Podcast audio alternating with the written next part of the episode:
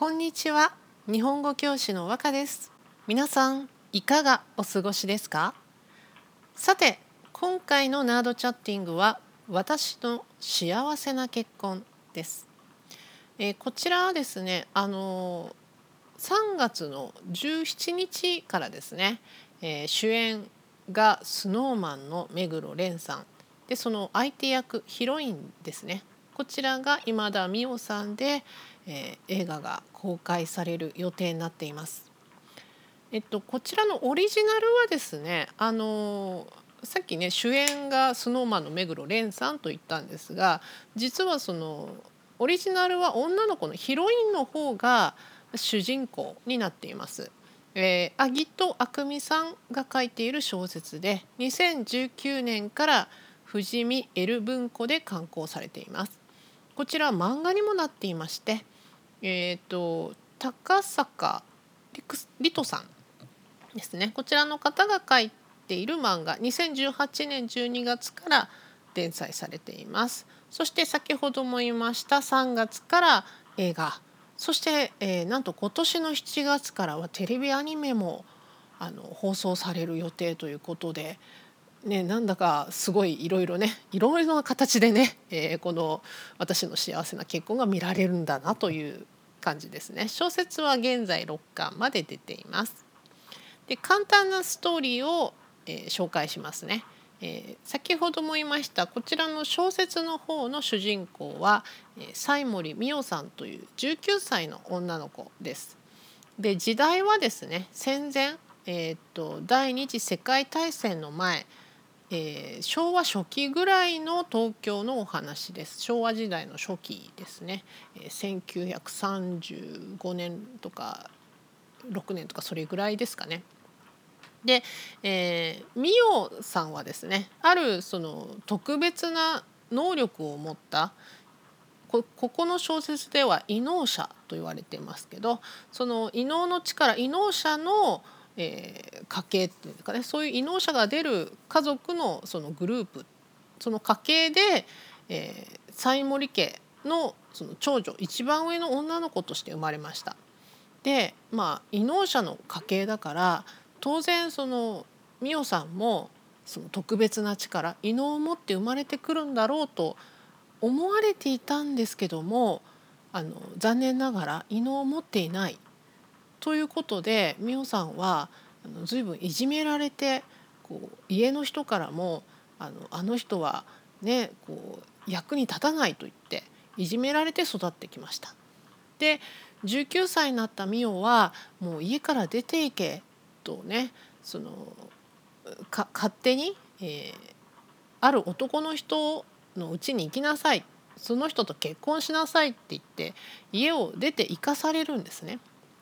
その行った先というのが、えー、工藤清香さんという、まあ、軍人さんですね。アーミーなんですけどもこの人は異能を持っているとても有名な人で家も、まあ、お金持ちで有名なお家なんですけどただ性格が、まあ、冷酷無慈悲、まあ、冷酷本当に冷たくて無慈悲思いやりがない人でいろんな人がこう結婚しようと思ったけどもう23日で諦めて帰ってくるようなそういう嫌な噂が流れているその人のうちに行ってこいって言われるんですね。で、えー、まあ当然ね最初行っていろいろあるんですけどもまあいろいろあって2人が少しずつお互いを理解して心の距離が近づいていくっていうストーリーです。でこれあの恋愛だけではなくて、まあ、さっきも言いました異能者特別な力を持っている人として、えー、その戦う相手は異形と呼ばれている、まあ、鬼とか妖怪とか、まあ、ゴーストみたいなね人を病気にしたり死なせたりするそういうものと戦っている。だからまあちょっと恋愛ファンタジー小説みたいな感じですかね。で、まあ、この小説の面白いところいろいろあるんですけれども、まあ、あの一つはね日本語学習者の人にとってこういう昭和の初めの時の時代の女の人ってこういうふうに生きてたんだなって。まあはっきり言うと女性にあんまりこう決定権自分で自分の生き方を決めるっていう権利がないとかその家のお父さんが一番偉い人だとかまあまあ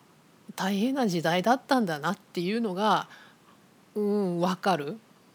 そういうところも面白いかなと思います。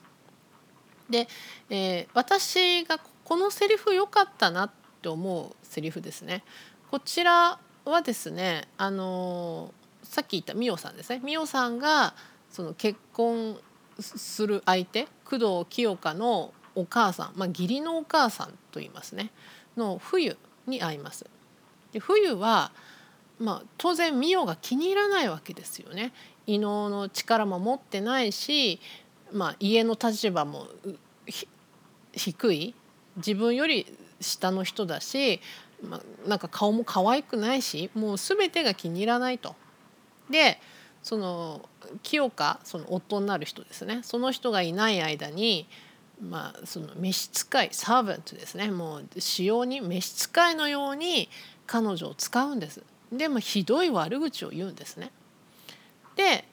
まあそそして夜帰ってきたその夫まあ、音なる人ですね、まあ、この時まだ婚約者ですから。この工藤清香が帰ってきてその自分のお母さんがこういうひどいことをしたっていうのを聞いてでそれでミオに言うセリフがいいんですけども、まあ、ちょっとミオのセリフからいきますね。ミオが、えー、旦那様あのどうせ私はただじっとしているなんてできませんしお母様にお母様も何も無理難題をおっしゃったわけではありません。お父様も止めてくださいましたからと言っています。まあ、ちょっとねあの時代がね時代なのでかなりその、まあ、丁寧な言い方してますよね。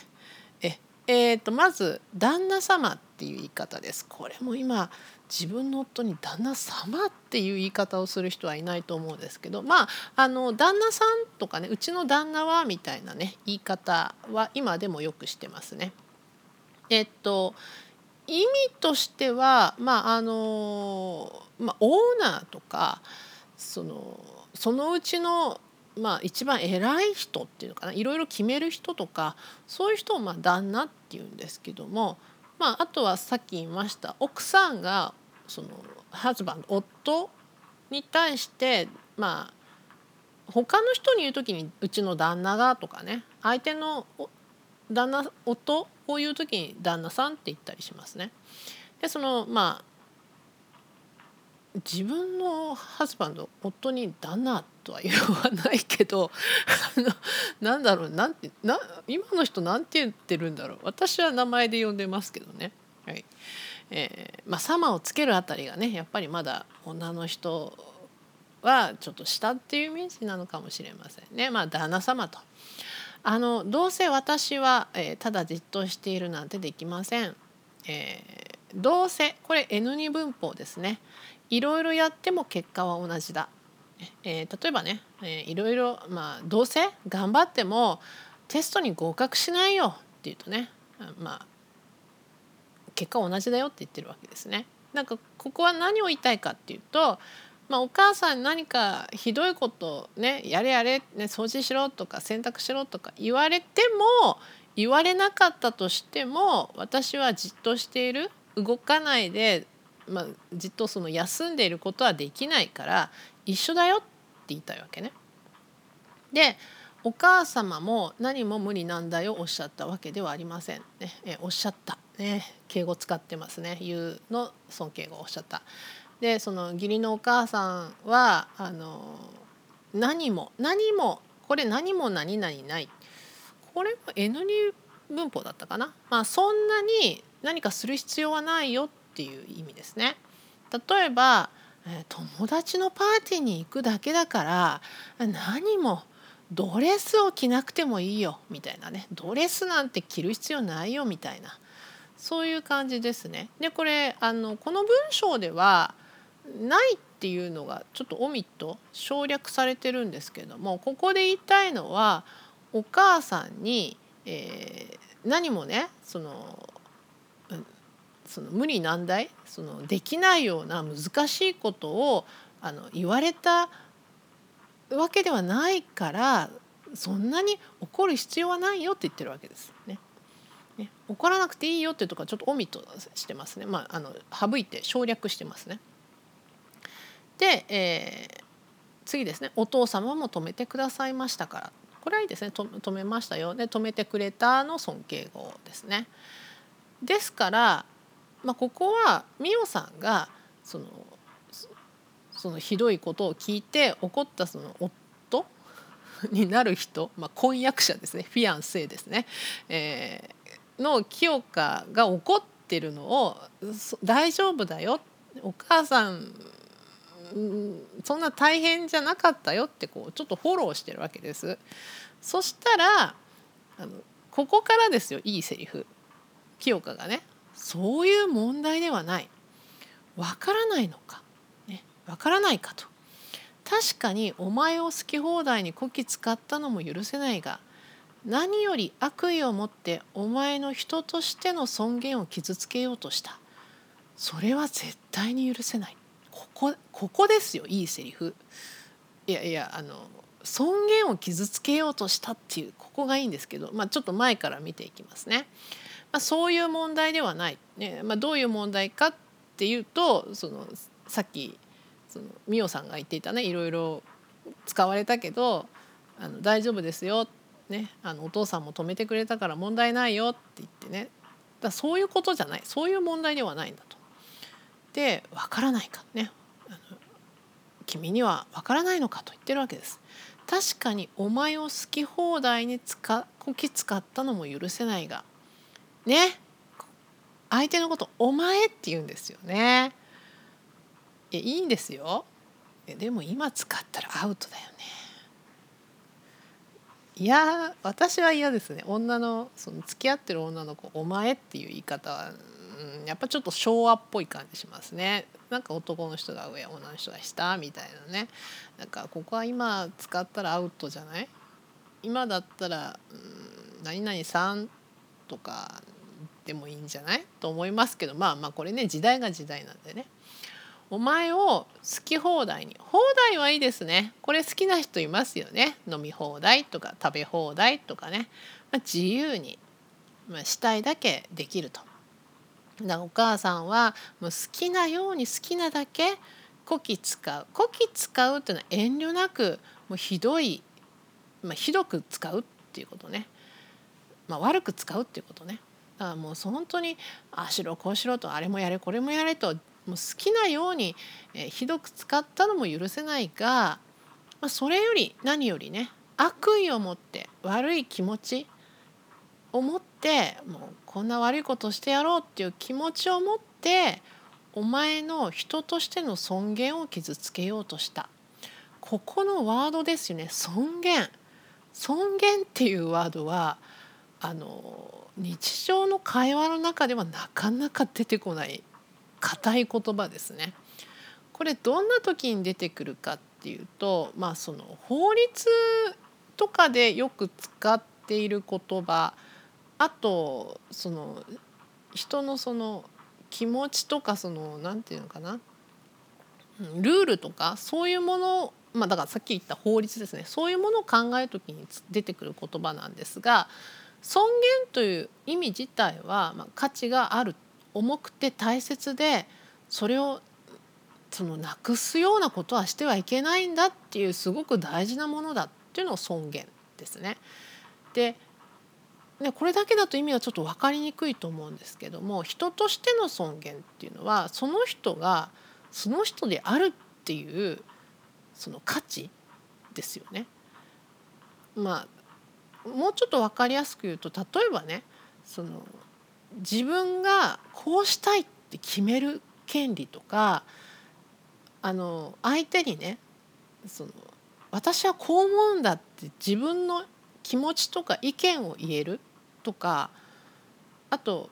自分が生きてるそのポジションその、まあ、学校でもね職場仕事でもいいですよそういうもので自分がこう自信を持ってできるようなことそういうポジションとかねそういう自分が自分であるそういうものをその尊厳としてるわけですよ。それがなくなっちゃうともう逆に自分ではない、まあ、ロボットと一緒とかね他の人と一緒になっちゃうわけ。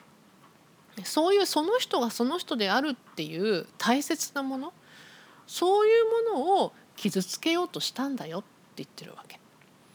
ここはね重いセリフですよ。でこういう尊厳を傷つけようとしたっていうセリフがスラッと出てくるっていうのはやっぱりねこのねその清香さん？清香さんが職業仕事が軍人その国のね、えー、安全を守る人でそしてその隊長その隊をまとめるリーダーでものすごく仕事に責任を感じていて、えー、そういう法律とかいろんなこともすごく固く考えている。人とは何かとかその国とは何かとか守るものは何かっていうのをものすごくこう大事に考えているっていうその性格が出てる言葉ですよね。これはやっぱり清香さんが言うと重いなっていう感じするいいセリフでした。ね、で、えー、それは絶対に許せないんだってね。うん、まあここいいですよねこんなセリフをね言われたらちょっとグッときちゃうかもしれませんね。はい、え、というわけで、えー、今回はね私の幸せな結婚についてなどチャッティングしました。こちらね3月17日からも映画もぜひ見ようと思ってます。皆さんもね、あの見られる方はね楽しみに見てみてください、えー、ここからはお知らせです。若ランゲージラボラトリーでは私和歌がオンラインで日本語のプライベートレッスンをしております、えー、日本語の本を一緒に読みたいとかえ、ニュースやアニメ、まあ、映画とかねいろいろなテーマで話す練習がしたい。とかね、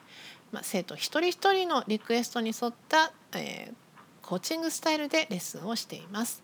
このポッドキャストの説明文のところにホームページの URL が載っていますので、えー、詳しくはそちらをご覧ください。では今日も最後まで聞いてくださってありがとうございました。じゃあまたねバイバイ。